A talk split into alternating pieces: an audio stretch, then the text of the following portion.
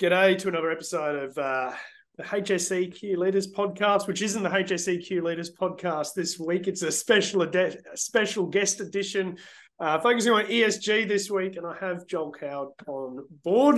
Um, g'day, Joel. Hello, how you going? Good to see you. And and I, I would like to say that HSE does actually sit under ESG these days, so so it's an evolution. well, and, and, look, that's why um, that's why we uh, we've teed this up, um, and uh, hoping to dive into that uh, today, and, and I guess what that looks yeah. like and what that evolution looks like, mate. Yeah, completely. Oh, it's be good. Looking forward to it. Um, well, Joel, I know your background, mate, but uh, fill fill our listeners in fill our viewers in. Give us the cliff notes uh, of your career. Oh, the cliff notes. Okay, so really, uh, mining and energy lawyer specialising in human rights and environmental law, uh, sustainability and finance from Yale.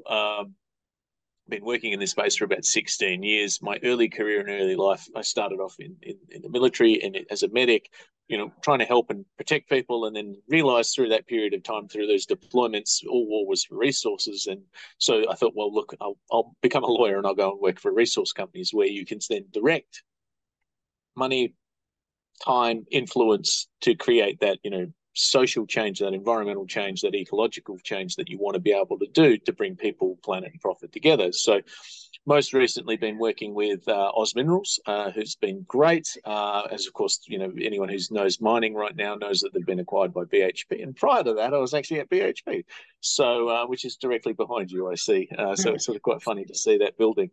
Um, and yeah, the big focus I've been looking at has been taking ESG and driving it into the revenue lines and the power of ESG to be able to look at it and say, as a value creator, not just compliance.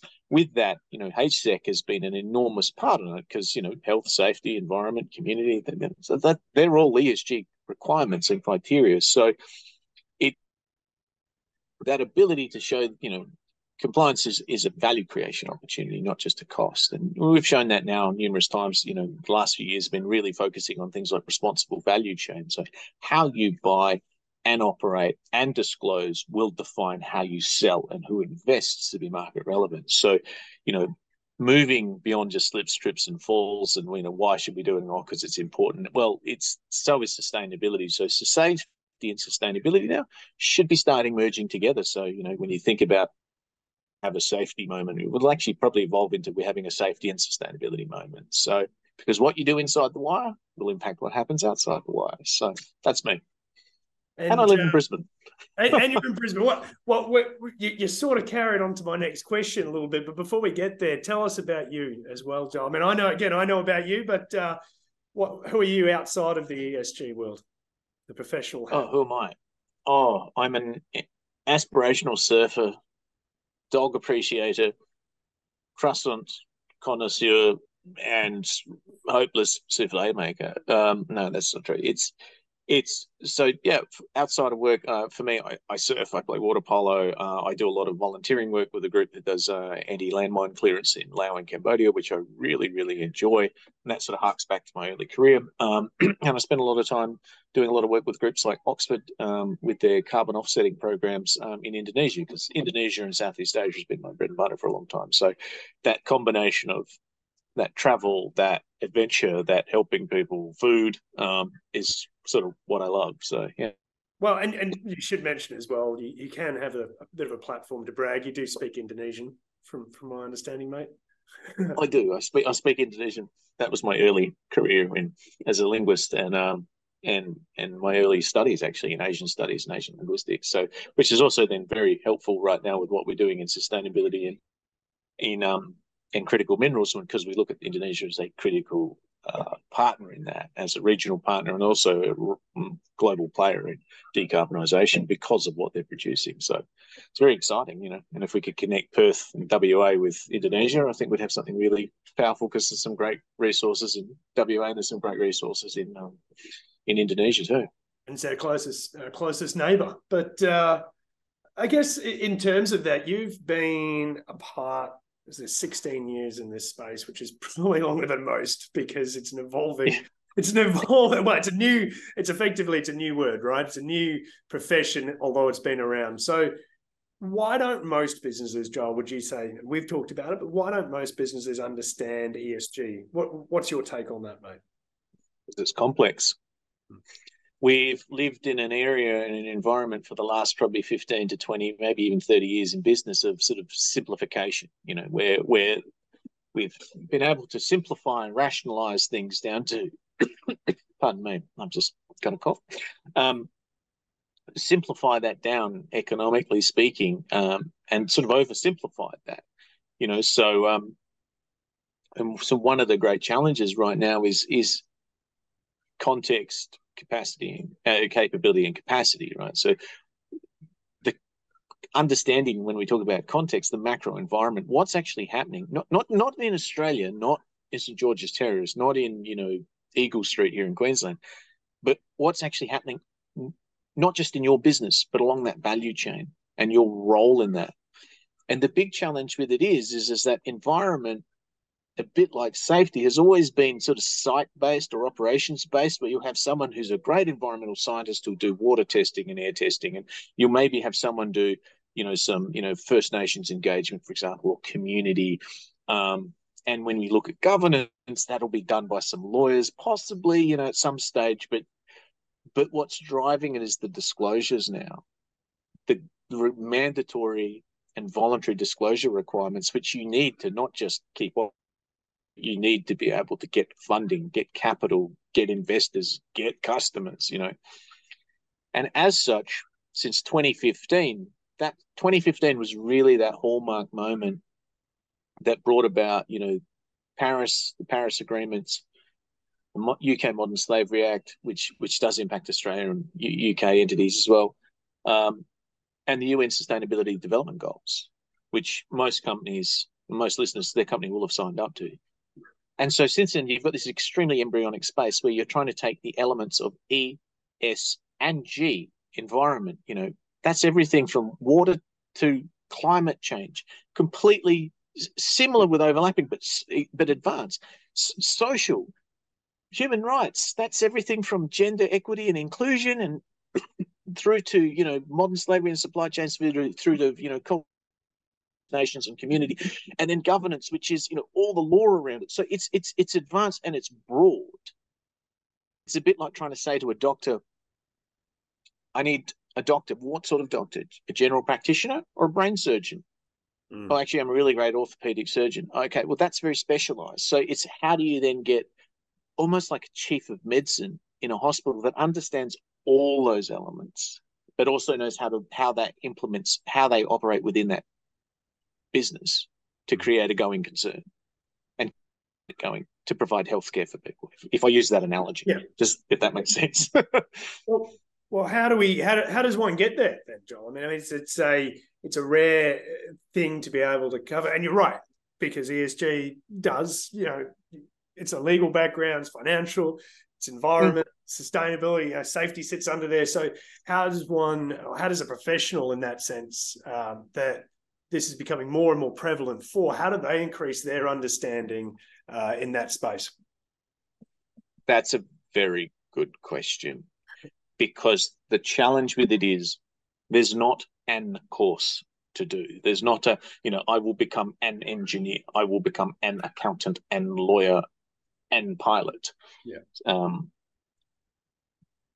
because of the overlap, it depends. So fundamentally, it's the ability to be able to say, take what you already know, take what you've got. So if you're looking at the HSEC professional right now, you know health, you know safety you've got a good understanding of environment because you understand what happens if there's a you know dam failure or water goes into a creek or something and you understand the basics of community so if you're in that space already you're actually got a really good foundation to then build on that because you understand regulations and how that applies to your operations the big thing is it's understanding also how the money works how the money flows through this right because it's it's about you're going to spend money, you can make money, and you can preserve money through it. So it's also having an understanding of the commercials behind it. That's really important. And one of the great challenges I see right now in the moment is there's two major groups that they're drawing sustainability professionals from right now.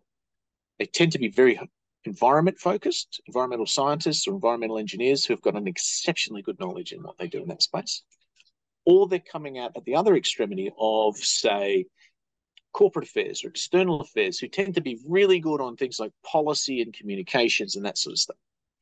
And the challenge with that is you then need to understand the commerciality of it. You need to understand how contracts work. So, to be honest, and I will put my bias on as a lawyer and say, understanding, getting legal training in it, getting legal understanding of it, understanding sustainability and finance is important because you understand how that money works in the business, but also understand how you're going to enforce it. Mm. So, if I use an example of scope three emissions, is going to be managed not by technology. It's going to be managed by procurement teams through contracts, through how you buy, because that's going to influence how you buy and how you then manage and mitigate that through the relationships you've got with suppliers, for example. So that's going to be really important. So you need to understand how that procurement works. Mm. But the biggest thing is get the understanding of the business. How, because what you do here will impact at the other end of the value chain, for example. So it's understanding that business and it's going to take time. Very few people out there at the moment have got that real true depth of experience. There's, you know, there's some good people out there too, might I add. But you, it's going to be time and experience understanding the business and then how that climate strategy or that sustainability strategy as a whole, for example, is going to be implemented and embedded in your role in it mm-hmm. it's it's it's there's a lot to cover there. It's it's oh. difficult. So start somewhere and learn. Become, become a master in one area and expand then. Um, you, you're going to have to be a generalist. Yeah. That's the big thing is, as a generalist to understand E and all the many assets of E, S, all the aspects that G, and then how that's embedded into the business and then across that value chain. So there is we're, we're moving into a wonderful phase of how good it is to be and be a generalist versus a specialist because you know it's the old thing about you know Jack or Jill of all trades is a master of none, but often better than a master of one. Mm. So long live the generalist, especially especially in this stage uh, space. But um, where do you? I mean, where do you see it evolving to? Then I, am sort of jumping around here, but um, when that cap like do you see it evolving when that capability becomes greater in, in, in a professional context or you know where, where do you see the future yeah i do see it evolving and it is evolving when you look back over the last 16 years you can see it evolving to hmm. sort of a fringe thing that was required regulatory just to get environmental approvals and just sort of keep the mine going or keep the factory going to now actually being growing into a space where it's a value creating opportunity that can bring people, planet, and profit together. Where I see it going is right now is a massive learning exercise. Well, actually, this this change goes through three cycles, as Arthur Schopenhauer said. Um, laughter, violent op- opposition, and then acceptance is self evident and we're very much so still in the first phase of sort of laughter and derision where people are going no no no no no this is not important it's really not important it's really not important until you look at every everything that a company does right now is focused on mm. sustainability you know every it, pick a company any company anywhere the number one priority would have moved from safety to now sustainability as a whole mm. which includes safety because a sustainability event, much like a safety event, will stop you producing. It will stop you manufacturing. It will stop things from occurring. It can injure and kill people. It's it it's it's a risk for the business. So, in the immediate term, I see it. We're in a space where we have to develop capacity to understand the macro environment, mm-hmm. what's happening, why is important, to then build that capability, and that capability is mainly at executive and board level because upskilling them so they can understand ESG as a threat and an opportunity to then enable the capacity, the resources to do something about it. And that's the biggest thing because what you've got, and I, and I'm generalizing a little bit here, but you've got those. You look at that upper leadership and upper management of companies these days, and you look at boards, and they're sort of you know boomers or early uh, you know or early X's, where this has this is very new. This hasn't been part of their entire business career, and that's okay because it's new to most people. So they're having to upskill sort of towards and it's something that they haven't had to consider before. So now they have to. So the issue with that is how rapidly. Mm. So that's more in the immediate term, in the next one to two years. And I think that's going to be painful. I think it's a bit like, think of it like ESG is a bit like your fitness journey. Um, what's your ESG fitness? You know, the first week or two weeks or month at the gym is painful because you're going, oh, I'm trying things I haven't tried before. I'm doing things I haven't done before. Um, I'm trying to get movement where I, there's no movement. Um, but once you start to build that cadence up and that routine and that discipline up, what you realize is all the little things you do add up to achieve that fitness goal. This is this this is no different. Uh, like it's it's consistency and persistency over the long term. Where the big challenges, where the big shift I'm going to see right now, I think is going to be as companies because of increasing regulation around greenwashing uh, and disclosure standards and transparency around that, and transparency around value chains, modern slavery, you know, scope, all of that sort of stuff that helps encapsulate that. We're in a space where the easy wins and PR phase. Look at us as a company. We're now, oh, we've committed to 2050. Well, it's you and everybody else, right? This, this is not new. This is now not a new thing. You're not doing anything bold and dining out on that and you know and moving that PR to profit has been easy so far. Look at us, we're now sustainable, ethical. We'll prove it. Hmm. And ASIC and ACCC are now moving on that one. So you, we're going to move it from a face of PR to profit to profit. Because if not, you're going to be in a, case, a state of PR to prosecution. So imagine if, if you were, you know, if you're looking at safety and safety stats or TRIFR, for example, and you start fudging those to the market, and you know, and gets one or two people on site, and and you go, no, no, no, nothing happened there, and it gets called out. Well, then you're making false and misleading market statements to the market, for example, and then regulators and everybody's going, plus the lawsuits, plus the investors, but also the expansion of it into capital and insurance like safety now is something that we're seeing with banks and financiers and buy and sell side traders, and you know, it doesn't matter who it is, are looking at this as a risk, as a real risk. It's going to become part of credit rating, essentially.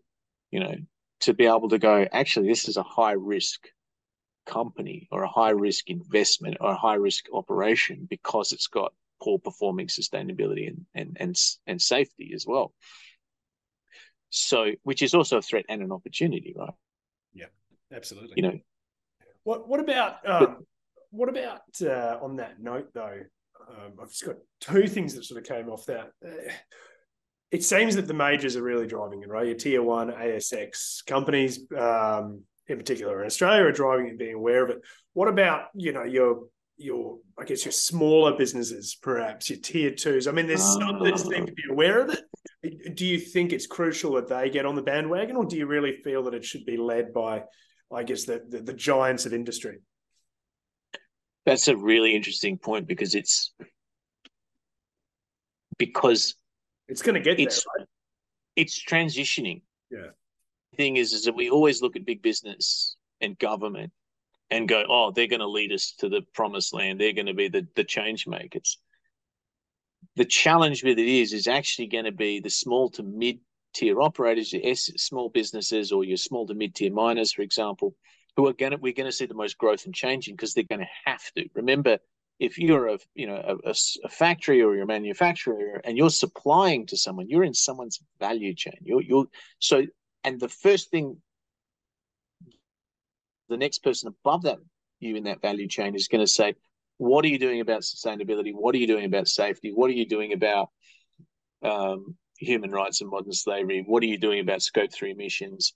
So it's actually going to have to move quickly on it. But the benefit that you've got as a small to medium business is the ability to adapt, implement, embed, and move on from it. A lot versus a big yeah. yeah, absolutely. You can integrate it quickly into principles and policy to process, to practice, to proof, to profit faster than a, than a big house has, which is got a lot of administration and a lot of bureaucracy around it. And, you know, so, and also because smaller businesses are more connected to mm. their customers. So they'll listen to their customers' demands. I mean, it's that's just the natural.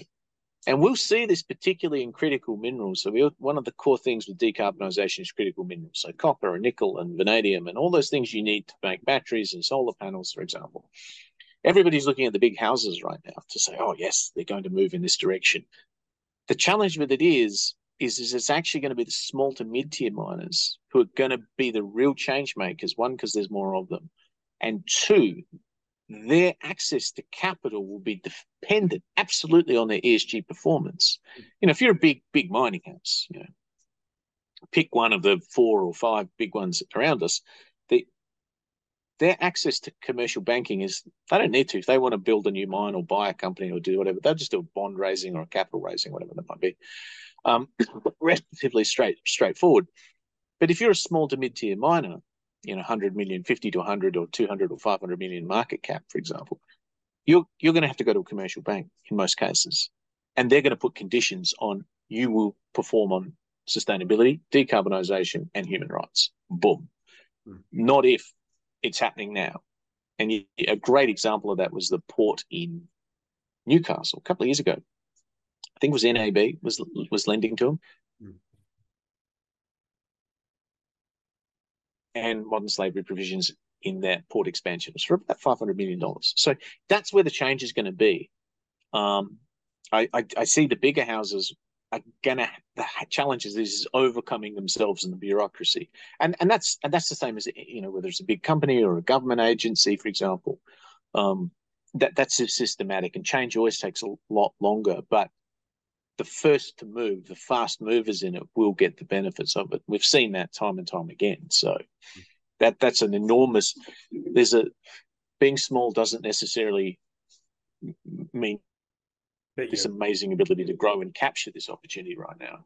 Mm. I think that's I think that's probably a trick that a lot of businesses are missing. So, uh, but I've got I've got, I've got one question one question for you, Joe. I'm conscious of your time, mate. But how how would you I can see your your ability to influence, right? And there's, I guess, right now it's going.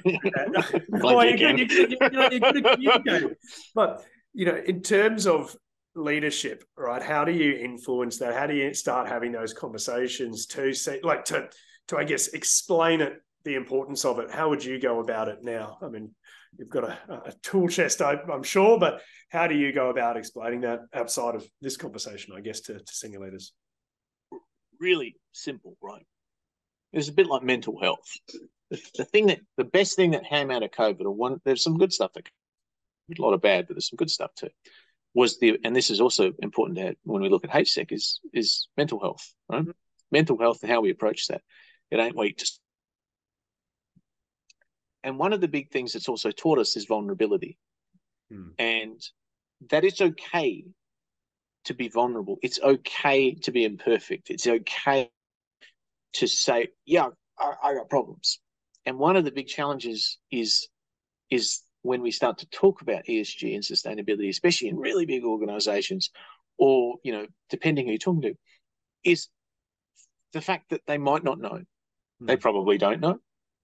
And as such, they don't want to look stupid or they don't want to look like they don't know what they're talking about or you know, or they're going to look like they've made a mistake and it's that space. The number one thing we come to is first conversation we've had, and I can from some of the biggest mining houses talk to the execs there when you turn up and you say, "It's okay not to know. It's okay not to be okay. If you don't know, that's okay. No one does. And do this together. Everybody's in on the same boat, on at the same level." And you get them in together to have that discussion and say, right, and build that capability very slowly but consistency. Remember, we're going to the gym. You don't need to run a marathon on day one. Today, we're just going to figure out how the machines work. Mm. Then the next day we're going to speak to someone who does know, like a personal trainer, and we're going to get a we're going to get a fitness regime. We're going to get a gym program. Great, and we can start measuring it, tracking that performance on that. We're going to start doing it. We're going to get some help from them to, and then and that's literally how it is. It's, it's start building it. But it's that thing to be able to say, problems are good. We will find problems. In actual fact, and we also know what we know. We know what we don't know. We will have to figure out the rest. And through that, it's accepting that things will change as information, new information arises. So, you know, a great example was one of the best corporate leaders I've seen in many years is Andrew Cole, who was the former CEO of Oz Minerals. Great person. When we were talking about scope three baselining, for example, you know, the, what's the emissions coming from your supply chain essentially? we initially we started and we said the number is just for the conversation 10 hmm. it wasn't it was much bigger than that but it was 10 right we used 10 yeah it's um, nice round up we'll use 10 as we baselined again we went oh it's 16 and when we baselined again we went oh it's 19 and people were like oh we're not getting this right. And we're going no or we're doing something wrong. What's happening? And you go what's happening is the information and the data is getting better. So we know the size of the prize. We can get, make a better diagnosis of the issue, which to enhance our capability to then figure out the capacity to do something about it. Mm. So, and it's also taking away from what I think is a very Australian thing that we do in Australian business, which is everything must be great, everything must be Instagrammable, everything must be amazing. I must be able to put this in and go, look what we're doing, and aren't we winning? This is a long. it's you don't see anyone coming out from a haystack perspective going, "We didn't kill anyone today" on LinkedIn, right? Which is good. It's a case of saying this is a long game.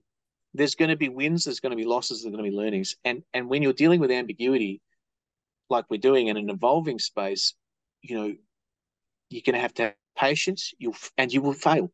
There will be times of failure, and that's okay. But the best person I've had a discussion with about this was the CEO of Incitec Pivot, very, very good. And they said to me, "What was what does a good customer or a good client or a good supplier look like to this mining house?" And I went, when we think about sustainability, and I went one with problems, because if you've got problems, your systems are working and you know what you and you're finding them so you can solve them this is good hmm.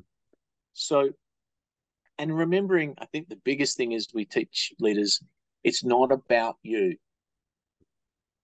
it's about everyone it's about people and planet and bio you know biospheres and ecology that you'll never see touch or maybe be exposed to it's not about you personally it's about helping others. It's helping the people. It's helping the planet. And that people, planet, and profit are not mutually exclusive concepts, by the way. You can have it all. You can do it. It is possible, and you can do really well out of it and bring. Uh, that's not a pipe dream. That's a discussion for another day that we've had, but you can do it.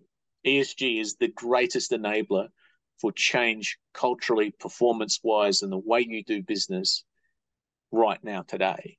Hmm. Even in an inflationary environment, you can use it to be able to save money, preserve money, and, and create new value, right? So it's just, it, it, it does a lot of good stuff, but you have to be patient enough to learn it, be curious about to understand it, but also be curious about your own business.